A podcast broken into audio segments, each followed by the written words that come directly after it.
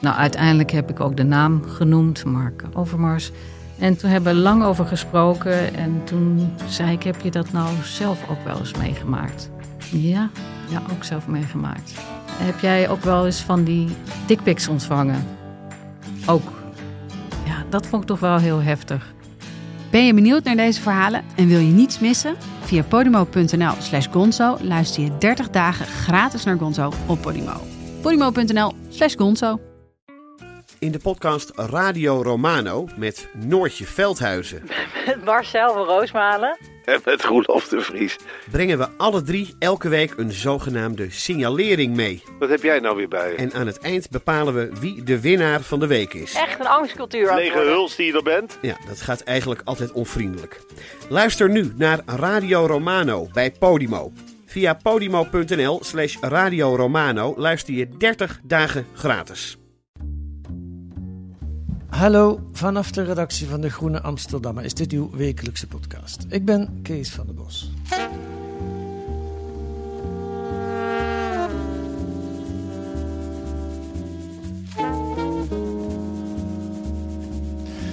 Vandaag een heel bijzonder verhaal in de podcast. Over de Belastingdienst. Ja, alweer over de Belastingdienst. En dit verhaal zingt ook al jaren rond in de media. Maar dan op een andere manier, dat gaat u allemaal horen. Het gaat over malafide belastingadviseurs.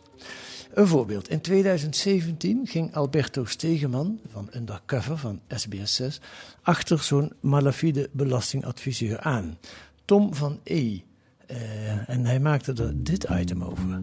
En nu door met het verhaal over de malafide belastingconsulent Tom van E. Elk jaar moet iedereen zijn belastingaangifte invullen. Of je nou wilt of niet. En veel mensen nemen een belastingconsulent in de arm die de formulieren voor hen invult. Je zou blind op zo'n professional moeten kunnen vertrouwen. Maar belastingconsulent Tom van E maakt er een potje van. De afgelopen periode zijn meerdere belastingconsulenten door het hele land opgepakt wegens grootschalige miljoenenfraude. Een van hen is Tom van E, een belastingconsulent uit Alkmaar. Tom van E deed ook jarenlang de belastingaangifte van Penny Dekker. Hij heeft haar aangiftes zo verknoeid dat haar een schuld boven het hoofd hangt van tienduizenden euro's. Zij staat op de rand van de financiële afgrond. Ik leef naar mijn eigen principes. En dat betekent gewoon meer verdienen dan eh 20.000 euro bruto op papier is zinloos. Dus ik lig gewoon vier maanden per jaar strand in Brazilië. Echt waar? Ja, serieus. Ik, doe, ik werk twee maanden, één maand stopt het. Weet je, ik ben getrouwd met een Braziliaanse. En wat daar gebeurt, dat weet niemand. Oké. Ik woon ook in Brazilië. Ik woon in twee en dat weet ook niemand. Nou, Tom van E houdt in elk geval van grootspraak, zou je kunnen zeggen. Want het laatste stukje wat hij hoorde was hem zelf met een verborgen microfoon en camera opgenomen. Verder waren de, de aanklachten of de, de klachten over hem een beetje vaag, maar daar komen we zo op. Ehm, Undercover doet het met Van Dikhout, Zaag met Planken, maar ze waren niet de enige. Er was bij Kassa vorig jaar nog een item met als trekking een arme mevrouw opgelicht door haar belastingadviseur. En in 2016 berichtte de rubriek 1 Vandaag erover. De Belastingdienst heeft zo'n 100 malafide belastingadviseurs in beeld. Ze sjoemelen met de aangifte door bijvoorbeeld onterecht zorgkosten te declareren of niet bestaande schenkingen op te voeren.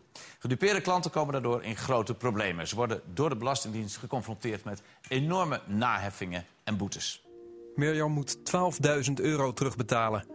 Haar zoon heeft ADHD en het blijkt dat de belastingadviseur zorgkosten heeft opgevoerd die helemaal niet opgevoerd mochten worden. Het levert veel stress op, waar het gezin onder lijdt. Je moet continu nee tegen je kinderen zeggen van ik kan dat niet betalen, ik heb het niet, ik, eh, het gaat gewoon even niet nu.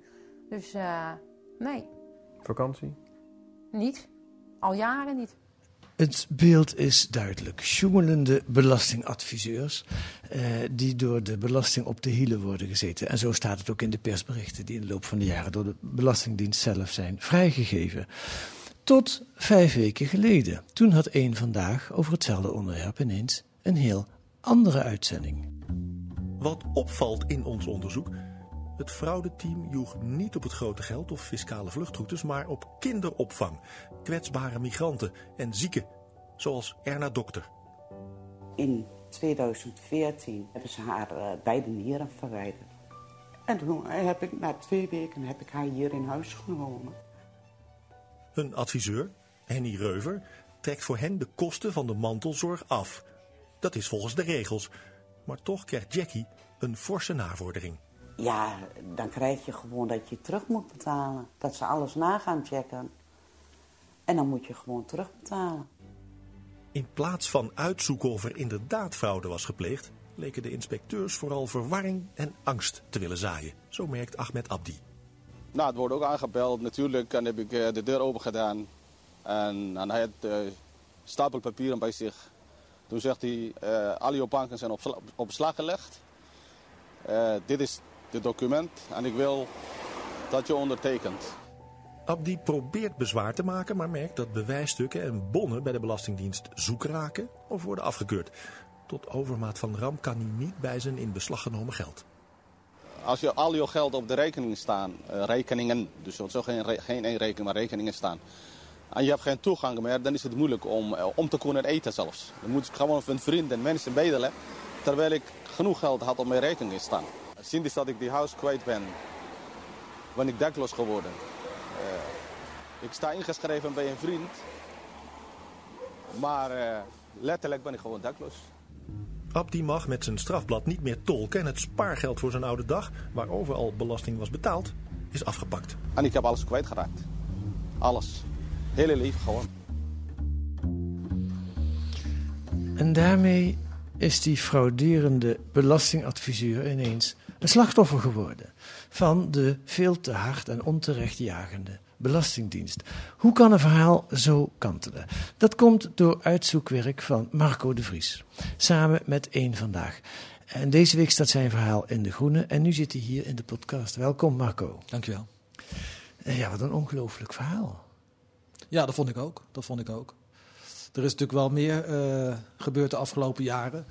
Um, en um, ja, voor mij kantelde, het beeld uh, toen deze meneer Abdi uh, in december uh, al bij mij langskwam. Via een wederzijdse vriend. En met, ook met zijn dossiers. En ja, want zo is het gegaan. Laten zo is het gekomen, ja. ja. Want, want hoe, je, jij bent net als andere journalisten in eerste instantie uh, geloof je of ga je uit van het beeld wat door de Belastingdienst en door aan het programma's en kranten ook geschetst wordt. Ja. En dan kom jij in contact met Ahmed Abdi, ja. de man die we ook net even hoorden in het fragment bij één vandaag. Uh, en je kende hem al of niet? Ik kende hem niet. Uh, ik, we hadden een wederzijdse vriend en die zei van nou wil je eens praten met deze meneer Abdi, want die heeft ook een probleem met de Belastingdienst. Het was toen net na de presentatie van het rapport van de, de parlementaire ondervragingscommissie over de toeslagenaffaire. En hij zei van ja, ik heb ook iets meegemaakt. En toen vertelde hij eigenlijk wat hij hier dus ook in de uitzending van één Vandaag vertelt. Nou, dat ja. hij eigenlijk alles is kwijtgeraakt. En eigenlijk niet zelf kon verklaren hoe dat was gekomen. En wat dacht jij toen je hem hoorde praten? Ja, ik dacht natuurlijk van nou, dit is heel schrijnend. En ik heb een goede indruk van deze man. Ik, ik, ik, het, is, het lijkt mij geen fraudeur. Je geloofde hem meteen? Um, ja, nou ja, in ieder geval wel van uh, dit is te hard gegaan. Dit, dit is, misschien heeft meneer een, ja, wat foutjes gemaakt. Maar dat je, want uiteindelijk heeft hij, had heel erg veel gespaard. Echt een pensioenpot met meer dan 220.000 euro erin. Wat gewoon wit geld was. En dat heeft hij uiteindelijk helemaal moeten prijsgeven. Nou ja, dan moet ik zeggen, daar moet ik zelf niet aan denken. Nee. Ik, heb, ik heb helaas niet zoveel geld. Maar als ik het had, zou ik het natuurlijk ook graag dan wel uh, ook, uh, van willen genieten. En ja. Niet. Uh, Oké, okay, dus je, gelo je gelooft zo'n man, maar dan komt je werk als journalist. Ja. Dan moet je ook. dan moet hij bewijzen dat zijn verhaal klopt. Want in eerste instantie heeft hij natuurlijk alle schijn tegen. De Belastingdienst pakt hem hard aan. Ja. Hij is zelfs door een rechter veroordeeld. Ja. Dus waarom zou je hem geloven? Um, ja, dan ga je dus echt uitzoeken. En Um, voor hoe, mij, heb, hoe heb je dat gedaan? Nou, ik ben begonnen met, met te kijken. Hij had natuurlijk twee uh, grote uh, uh, weekendtassen vol met mappen, zeg maar, met ook belastingaanslagen. nou, dat dacht ik van ja, ik ga natuurlijk niet zo'n hele boekhouding van 20 jaar doorpluizen. Dat, daar ben ik ook niet voor opgeleid. Um, ik heb toen het vonnis opgevraagd, want hij is strafrechtelijk ook veroordeeld wegens belastingfraude. Ja. Um, en ja, toen dacht ik al van hé, hey, maar dit vonnis is wel een beetje raar gemotiveerd. Hoezo? Uh, want je denkt eigenlijk, goed, iemand doet aangifte, je kunt controleren uh, aan de hand van bewijsstukken uh, in hoeverre het klopt. Ja, zo moeilijk is het niet. Zo moeilijk is het niet. Het nee. is allemaal on the record, zeg maar. Ja. Het is allemaal te traceren. Ja. Alleen, de strafrechter eh, die had eigenlijk hem verklaar, eh, veroordeeld op basis van eh, getuigenverklaringen van cliënten, van zijn cliënten. Want hij was, moet ik erbij zeggen, hij, deed, hij was dus een soort belastingadviseur. Hij zag zichzelf misschien niet zo, maar hij deed voor zijn gemeenschap van Somalische vluchtelingen deed hij wel eens wat aangiftes. Ja. Eh, die mensen konden zelf misschien niet lezen of schrijven. Ja. Dus die gingen naar hem toe, omdat hij hoger opgeleid was, Ja. om, om eh, voor hulp. Voor alle duidelijkheid, hij was tolk of vertaler bij de rechtbank, bij de IND. Ja. Hij had zelf zijn eigen boekhouding, werd gedaan door een eh, Nederlandse Neder- boekhouder. Ja. Nederlandse boekhouder Ja. in Den Bosch. Ja. Die heb je ook gesproken. Die heb ik ook gesproken, inderdaad. met zijn boekhouding zegt die man niks mis. Ehm, dit is best wel een respectabel iemand. Van, eh, zelf een vluchteling opgeklommen in Nederland. En Ja. die helpt zijn landgenoten die ook gevlucht zijn. Ja. Tot nog toe niks aan de hand. Tot op, nee, en, en daar was het dus wel uiteindelijk eh, mee begonnen, de ellende. Op een gegeven moment. ehm, Waarmee was de ellende? nou, met, met die aangiftes voor andere mensen die die deed, voor andere vluchtelingen. En waarom was, wat, wat kan daarmee beginnen? Was dat fout dan? Ehm, nou, de, de Belastingdienst, eh, of de computers van de Belastingdienst, die hebben op een gegeven moment ehm, ja, eh, zeg maar een soort profiel gemaakt. Van hey, dit, eh, we zien hier bepaalde aangiftes die allemaal bepaalde overeenkomsten hebben. Ehm, bijvoorbeeld ehm, ehm, ja, alimentatie aan kinderen in het buitenland. Ja. Dat is eh, anders dan gemiddeld, dat, is, eh, dat wijkt af. En we zien ook dat, de computer ziet dan dat die aangiftes eh, terug te leiden zijn op één IP-adres, dus één computer. Ja, nou, dat moeten we misschien ook even Ja. uitleggen. De Belastingdienst, we kennen allemaal de toeslagenaffaire. En daarin zat het CAF, het Combi-team aanpak facilitatoren. Ja.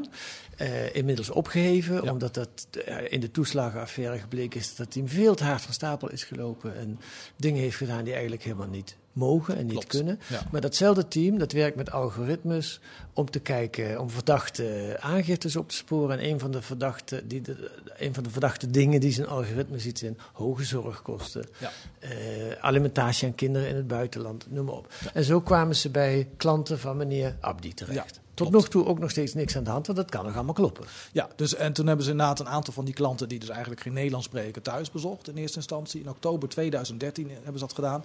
Is ook echt een van hun eerste zaken geweest, want zij zijn dat KAF dus opgericht eh, in eh, september, oktober 2013. Ja. eh, naar aanleiding van de Bulgarenfraude hè, Ja. eerder dat jaar. Ja. Dus hij was echt als eerste zo'n beetje aan de beurt. Ja, maar wacht even, dan gaan er twee rechercheurs aanbellen Ja. bij klanten van meneer Abdi. Ja. Somalische mensen, Ja. die weten van niks. Die doen de deur open, daar staan twee politieagenten voor de deur. Zo komt dat op hun over. En dan? Die laten een foto zien van Abdi, want die hadden ze dan uit het, uit het systeem gehaald. En zeggen, eh, ze zeiden van, ja, heeft deze meneer uw aangifte ingevuld? Ehm, nou, die mensen zeiden inderdaad, dat klopt. Ehm, en er was dan nog een soort enquête, een paar vragen. Hè, maar het was eigenlijk vooral om, om te bevestigen dat hij, meneer Abdi, eh Ahmed Abdi, eh, die aangifte had ingevuld. Ja. Nou, dat Mag ook. Niks- dat mag, dat mogen ze vragen. Dat mogen Ja. vragen. Die mensen moesten ook nog een, een soort krabbel zetten onder hun verklaring. Er werd ook wel gevraagd van, hebt u zorgkosten gehad? Of hebt u inderdaad kinderen in het buitenland? Nou, daar, daar werd wat wisselend op geantwoord. Hè. Eh, ehm, mensen hadden vaak wel zorgkosten en hadden sommigen wel, sommigen niet eh, kinderen in het buitenland. Ehm, maar goed, het was, eh, ze spraken natuurlijk ook geen Nederlands, dus het was, eh, het wa- het was niet een, een, een echte verklaring die eruit Nee. kwam. Maar wacht even, spoorden die... Dat zijn de rechercheurs van de FIOD, denk ik, hè? De fiscale inlichting. Of ik denk dat toen nog eh, belastinginspecteurs waren. Oké. Gewoon van de gewone eh, buitendienst, om het zo maar te zeggen. Ja, en spoorden die in die bezoeken aan de klanten van eh, Ahmed Abdi dingen op die fraudeleus waren, die niet kunnen, die niet klopten? Ehm, nee, eigenlijk was het eh, het eerste doel van, nou, eh, klopt het dat deze man daarachter zit? Dus dat hij eh, belastingaangiftes doet. Heeft hij daar misschien zelf ook iets aan verdiend? Hè? Dus ze vroegen dan, wat hebt u betaald aan deze adviseur? Dan zeiden die mensen echt naar waarheid, ja, ik heb 5 euro betaald of 3 euro. Nee, nee, u hebt 100 euro betaald. En gemiddeld staat daar zeker 40, 50 euro voor. Dus zo werd mensen echt wel iets in de, in de zeg maar, eh, aangepraat. Eh, Hoe, hoe weet je dat, dat het zo dat, omdat omdat eh, die mevrouw dat heeft gezegd, die, die, een van die mensen die dus thuisbezoek heeft gehad. Ja. Dus zelf verklaart van ja, ik moest eigenlijk verklaren dat ik 100 euro zou hebben betaald. Hm. Ehm, en dat staat dan ook uiteindelijk in het dossier. Dat, dat zij dus meer heeft betaald dan ze feitelijk heeft betaald. Klopt niet, volgens meneer Abdi en volgens die mevrouw. Maar op zich is dat ook geen... Is op zich geen halszaak natuurlijk. Nee, want je mag Eh, 100 euro of tuurlijk, 3 euro, het maakt tuurlijk, niet uit Dat maakt op zich niet zoveel uit. Ehm, Dus eigenlijk was er toen nog geen zaak. eh, maar het KAF had wel, blijkt ook uit hun ehm, weekverslagen uit die tijd. Want ze hadden ook een soort intern eh, weekverslag, wat later is openbaar gemaakt. Hadden ze wel het gevoel van ja, dit klopt gewoon niet. En dat was ook wel voor omdat ze gewoon wel ehm, konden zien wat er op zijn, de rekening van meneer Abdi zelf stond. Hè? Want dat Ja. kunnen ze natuurlijk ook opvragen bij de bank. Ja. Daar stond een heel, veel- heel veel geld op. Hè? Ja. Zijn spaargeld. Ah, dat is Eh, verdacht. dat is verdacht. Hè, ze zagen waarschijnlijk toch een soort Bulgare fraude van iemand die kennelijk om- een maniertje had gevonden om heel veel geld ehm, ja, via zijn cliënten op te vragen. En hoe dan precies, ja, dat, wist, dat, dat wisten ze nog niet. Maar ze hebben toen wel eigenlijk eh, direct beslag gelegd op zijn geld Ja, en dat- op zijn huis. Dat lees ik in een stuk Ja. en dan denk ik, dat kan toch niet? Je moet toch wel, voordat je beslag legt, moet je een bewijs hebben dat, dat, er- dat er iets niet deugt. Want die meneer Abdi had dat geld, heeft hij achteraf ook uit kunnen leggen, gewoon verdiend als tolk. Ja. Dat wisten ze niet eens bij de Dat wisten ze op dat moment nog helemaal niet. Nee. Eh, ze hadden zoiets van, nou, misschien doet hij wel, zit hij wel in de drugshandel. Of eh, misschien heeft hij een soort afspraakje met zijn cliënten.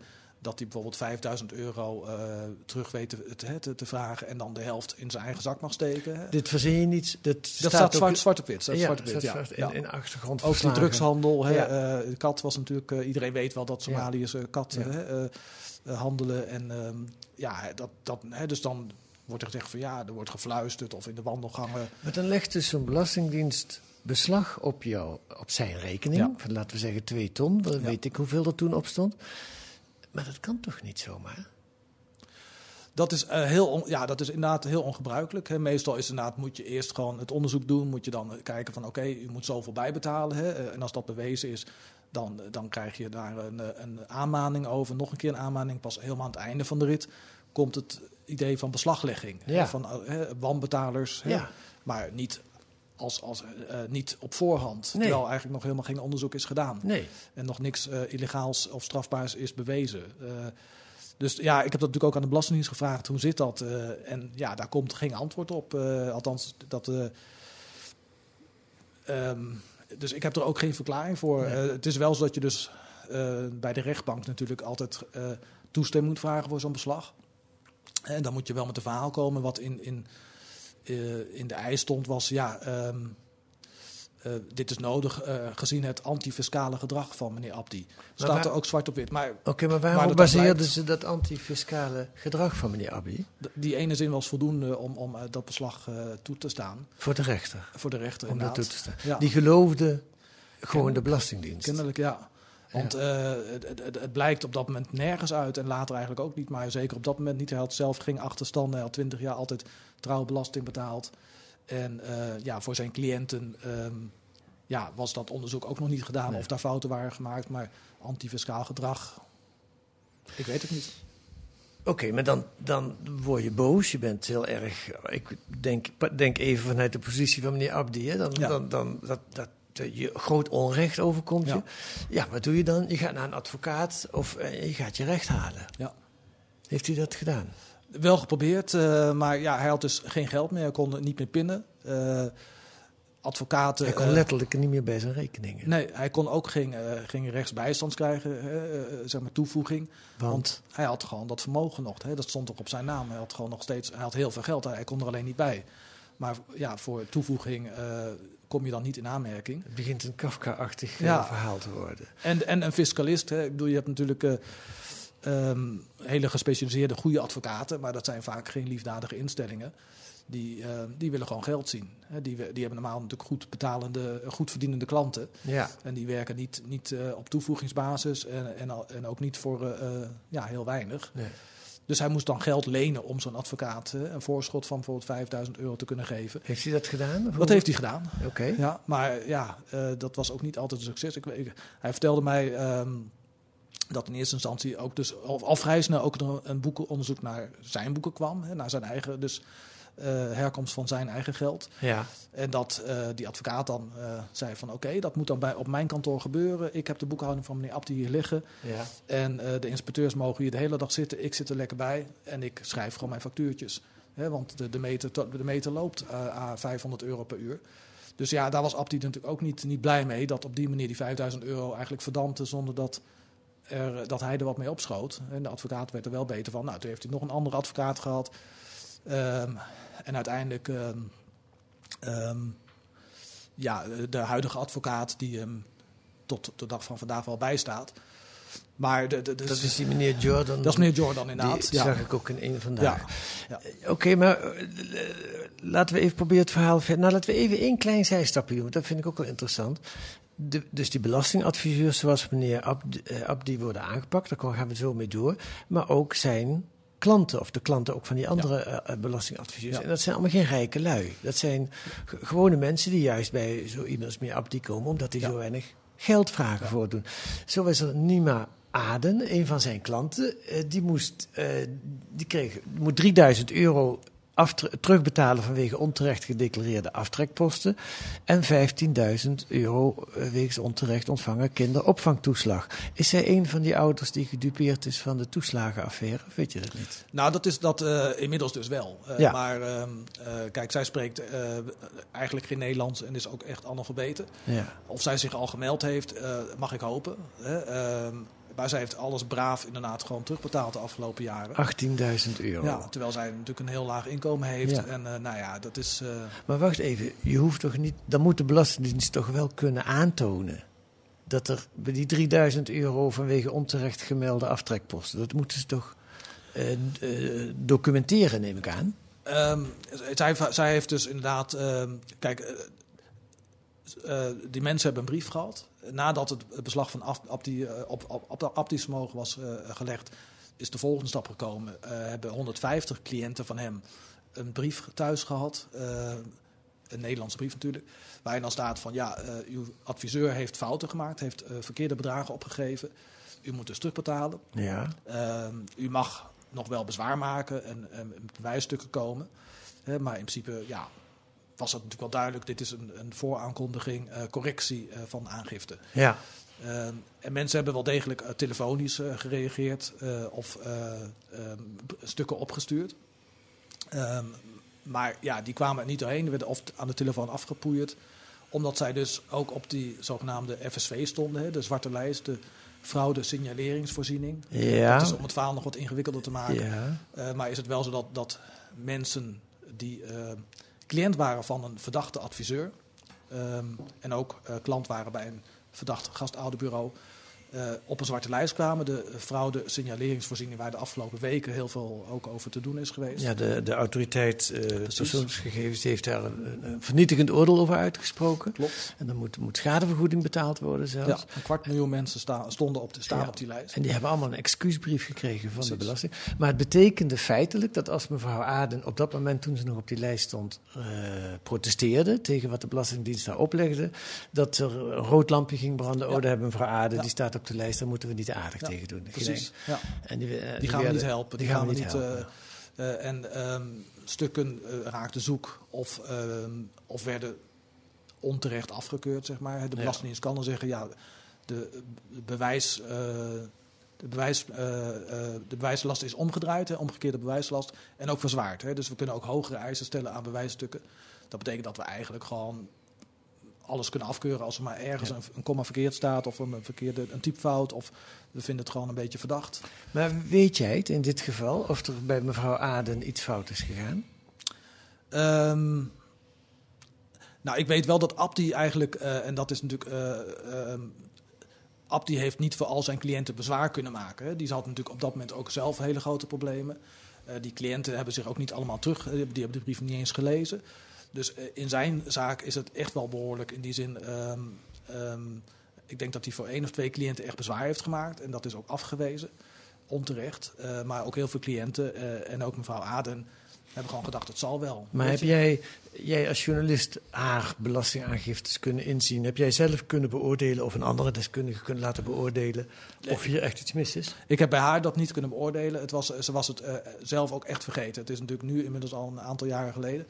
Ehm, dus eh, ik weet wel dat zij een dochter heeft en eh, dat het er alle schijn heeft dat zij natuurlijk gewoon kinderop, eh, als alleenstaande ouder kinderopvang heeft eh, gehad voor die dochter. Ja. Maar dat is nog langer geleden. Dus dan praat je echt over 2006, 2007. Maar goed, als ze eenmaal ja, verdacht is, kunnen ze eigenlijk gewoon van alles haar in de schoenen schuiven.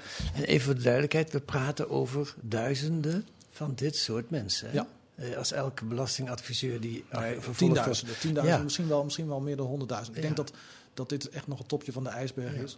Eh, er zijn een kwart miljoen mensen staan op, op de FSV. Daarvan is 88 procent, of in ieder geval meer dan 80 procent, heeft dus te maken met inkomstenbelasting. Ja. En een klein deel maar met de, de, de to- toeslagen. Ehm, Maar dat is een nieuwe toeslagenaffaire. Eigenlijk wel, ja. ja. Of misschien zelfs nog wel groter. Misschien nog wel groter. En het gaat ook om grote bedragen. Het gaat soms, je denkt, achter een paar honderd euro. Maar het, nou, dit, bij haar gaat het om 18.000 euro. Bij anderen om, al snel om 5 of 10.000 euro. Ja.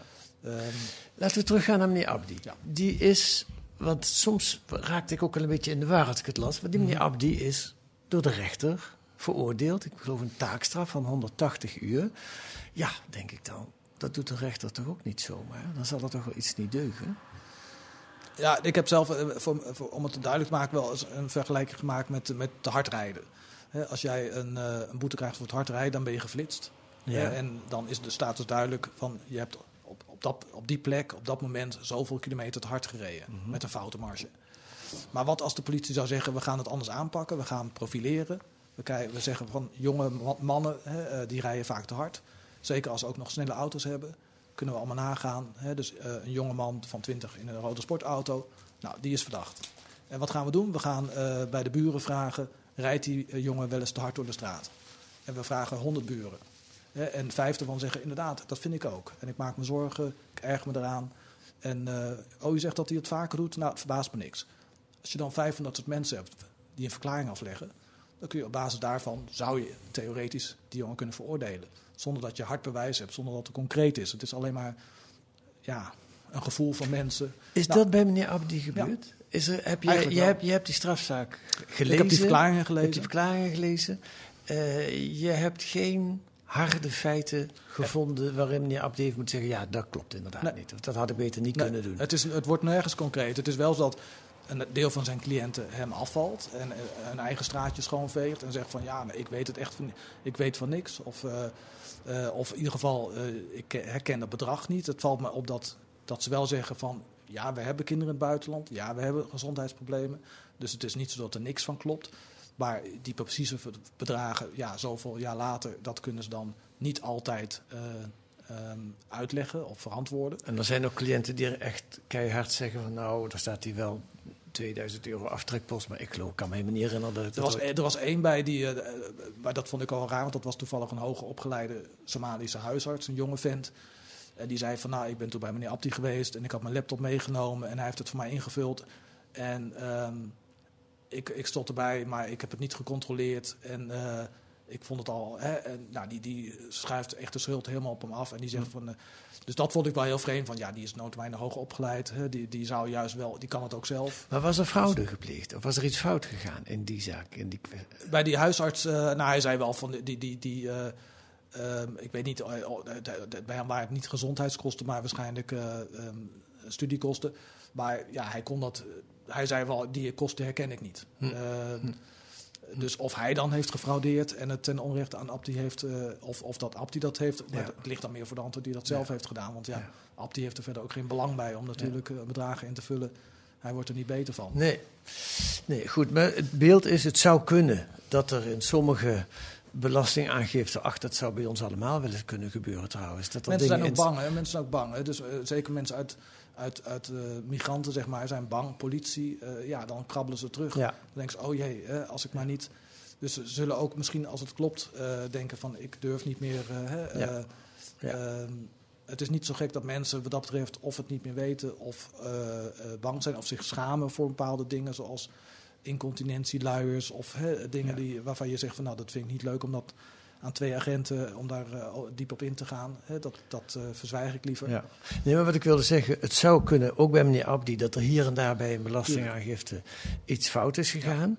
Maar ehm, eh, het- eh, jij zegt, je hebt al die stukken gezien en gelezen.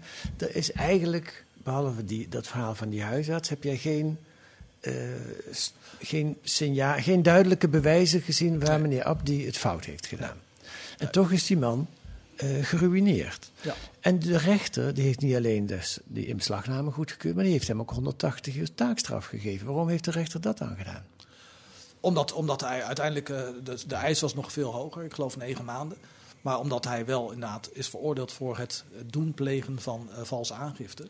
Maar dan moeten die valse aangiften toch aangetoond zijn in ja, elkaar voor Ja, maar goed, in principe kun je zeggen uh, op het moment dat, dat er, zeg maar, op het moment dat de cliënten of Abdi zelf niet in staat is gebleken of, of niet de moeite heeft genomen om met bewijsstukken te komen, om de, de aftrekposten te onderbouwen ja, dan is aangetoond dat het kennelijk niet klopte. Ja. Uh, en dat, dat mensen het wel hebben geprobeerd, maar dat het is tegengehouden. Ja, dat weet de strafrechter dan niet. En jij zegt als journalist, ik heb er naar gekeken en ik heb geen enkele zaak gevonden waarin het aantoonbaar niet klopt wat meneer Abdi heeft gedaan. Klopt. Uh, sommige dingen zijn inderdaad niet aangetoond. Sommige dingen zijn de verklaring wat, wat tegenstrijdig. Maar het is dan niet uitgezocht van hoe zit het precies met die huisarts. Wie heeft er nou gelijk? Uh, en dat had wel gekund natuurlijk, had ook wel gemoeten. We hebben het nu de hele tijd over meneer Abdi, maar er zijn dus 200, hè, meneer Abdi's. Je hebt ook meneer ja. Reu, Henny Reuven, je hebt Jan Klaver uh, van een werkcollectief in Hoorn, die overigens wel veel meer in beroep is gegaan en nu ook de ene beroepszaak naar de andere wint. Dat geldt voor Reuver ook trouwens. Hè. Dus de, de, wat meer professionele uh, adviseur, zeg maar, die uh, ja, gaan wel in beroep en die gaan wel, maken er wel een punt van. Ja, maar, maar het beeld is nog steeds, ook de staatssecretaris heeft dat onlangs in een brief aan de Tweede Kamer gezegd, malafide belastingadviseurs, die moeten we hard aanpakken. Ja. Daar gaan we mee door. Ja. Maar dan, dan, dat betekent dat jij ook door moet gaan. In de zin van, dit is niet... Dit is het begin van een hele lange serie artikelen, zou ik zeggen. Ik, ik wil zeker nog wel doorgaan. Uh, um, en um, ja, ik vrees inderdaad dat je met één verhaal uh, of twee verhalen in één vandaag in de Groene Amsterdam en dan nu ja, uh, dat je er nog niet bent. En, Hoe ging dat bij één vandaag trouwens? De, ben, jij bent met dit verhaal toen je het af had naar één vandaag gegaan of hebben ze samen met jou dat onderzoek gedaan? Nee, ik, heb, ik ben met, toen ik het af had naar hun toegestapt. Eigenlijk was het ook een tip als ik dat mag zeggen, van, van, de, van de Groene Amsterdammer. Ja. Die zeiden van, nou, we werken wel samen met één vandaag. En toen dacht ik van, nou, leuk, want ik heb daar in het verleden zelf veel voor gedaan. En, ja. en ze waren ook zeker gelijk geïnteresseerd. En ze hebben jouw verhaal ook gecheckt, neem ik aan, wat jij uitgezocht hebt. En ze zijn erin meegegaan. Dat, dat, blijkt uit het fragment wat hij Nou, de Belastingdienst heeft het ook allemaal gelezen. Dat is misschien wel leuk om te zeggen. Want ik heb natuurlijk ook, ook uh, op verzoek natuurlijk van, uh, van de, de Groene Amsterdammer... het verhaal voorgelegd aan de Belastingdienst een paar keer. En um, toen kreeg ik dus um, het terug van de voorlichter met 25 fouten en feitelijke onjuistheden in de, in de marge. Met een soort rotpotlood was hij er doorheen gegaan. Nou, daar schrik je natuurlijk wel van. Um, maar als je dan al die fouten kijkt, uh, eigenlijk stuk voor stuk uh, waren het helemaal geen feitelijke onjuistheden. Er zat eigenlijk helemaal geen uh, feitelijke onjuistheid in. Het waren allemaal dingen die zij gewoon anders zien. Je hebt niks hoeven, te, niks hoeven te veranderen nee. na het weerwoord van nee. de Belastingdienst. Nee. En de Belastingdienst zegt op het eind in een soort uh, verklaring die in de groene staat van dat ze, dat ze nog steeds bij hun aanpak blijven. Daar komt het Ja. op neer. Het zijn malafide belastingadviseurs. Ze maken een groot onderscheid tussen die, die toeslagenouders, waar ze nu toch wel voor moeten toegeven van, nou ja, dat, dat is fout gegaan. En, en deze mensen, eh, waarvan ze dan eigenlijk zeggen, dat hebben we wel goed gedaan. En ze verschuilen zich natuurlijk ook achter de strafrechter. eh, zo van, Ja. ja. die heeft het toch ook goed gevonden. Dus ehm, Ga je dit alleen verder oppakken, Marco? Of ga je, heb je al over gedacht of je gaat samenwerken? Je zou ook met die journalisten kunnen samenwerken die de toeslagenaffaire hebben blootgelegd, bijvoorbeeld. Jan Ehm, Klein Nijhuis ja, van Trouw, is Pieter goeie. Klein van RTL. Ja. Eh, want in feite, eh, d- dit is nog maar het begin van... Je, je- je toont aan dat er een hoop niet deugt, maar het moet allemaal nog... Het kan, kan nog veel verder gaan.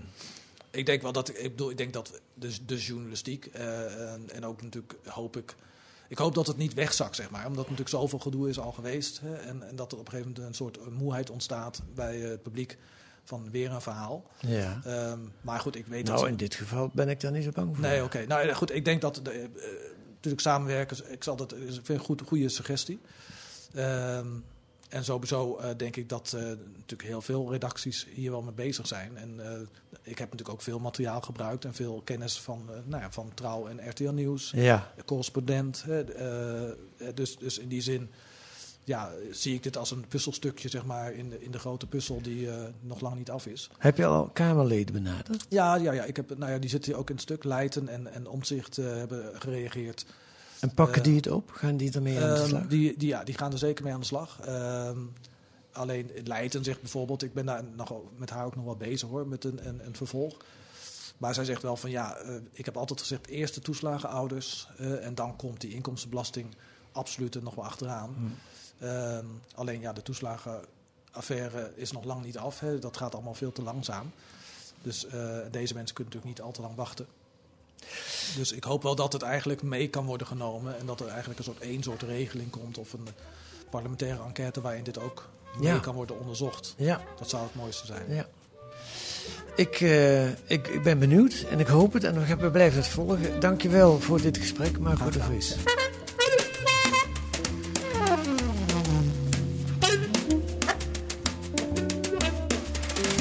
Lees deze week in De Groene ook een onderzoek naar het ruw randje bij de voetbalclub Feyenoord. Dat blijkt een beetje een verhullende term te zijn voor een gewelddadige kleine groep supporters die de club terroriseert en aanslagen pleegt op bijvoorbeeld de sportschool van de voorzitter van de LHBTI supportersvereniging, de Roze Kameraden. Nou, dat en een reportage uit het Radboud UMC uit Nijmegen, dat op het randje van code zwart balanceert en moet opschalen om alle COVID-patiënten een plek te geven. En dat gaat ten koste van het personeel dat eigenlijk nog moet bijkomen van de vorige drie pandemiegolven. Dat kunt u lezen met een abonnement of een proefabonnement. Ga dan naar groene.nl. Daar leest u hoe u 15 weken de groene kunt krijgen voor. Nee, ik zeg het verkeerd om. 10 weken de groene kunt krijgen voor 15 euro. Wilt u reageren op wat u hoort in deze podcast, dan kan dat op het mailadres podcast.groene.nl. U mag ons ook sterren geven in uw podcast-app of een korte recensie, dan krijgen we nog meer luisteraars. Volgende week zijn we er natuurlijk weer met analyses en achtergronden bij het nieuws in deze podcast van de Groene Amsterdammer, die deze week werd gemaakt door Rosa Ibema en Jitka Marks, What's in a Name, en Kees van der Bos. En de muziek is het Tune for N van Paul van Kemen.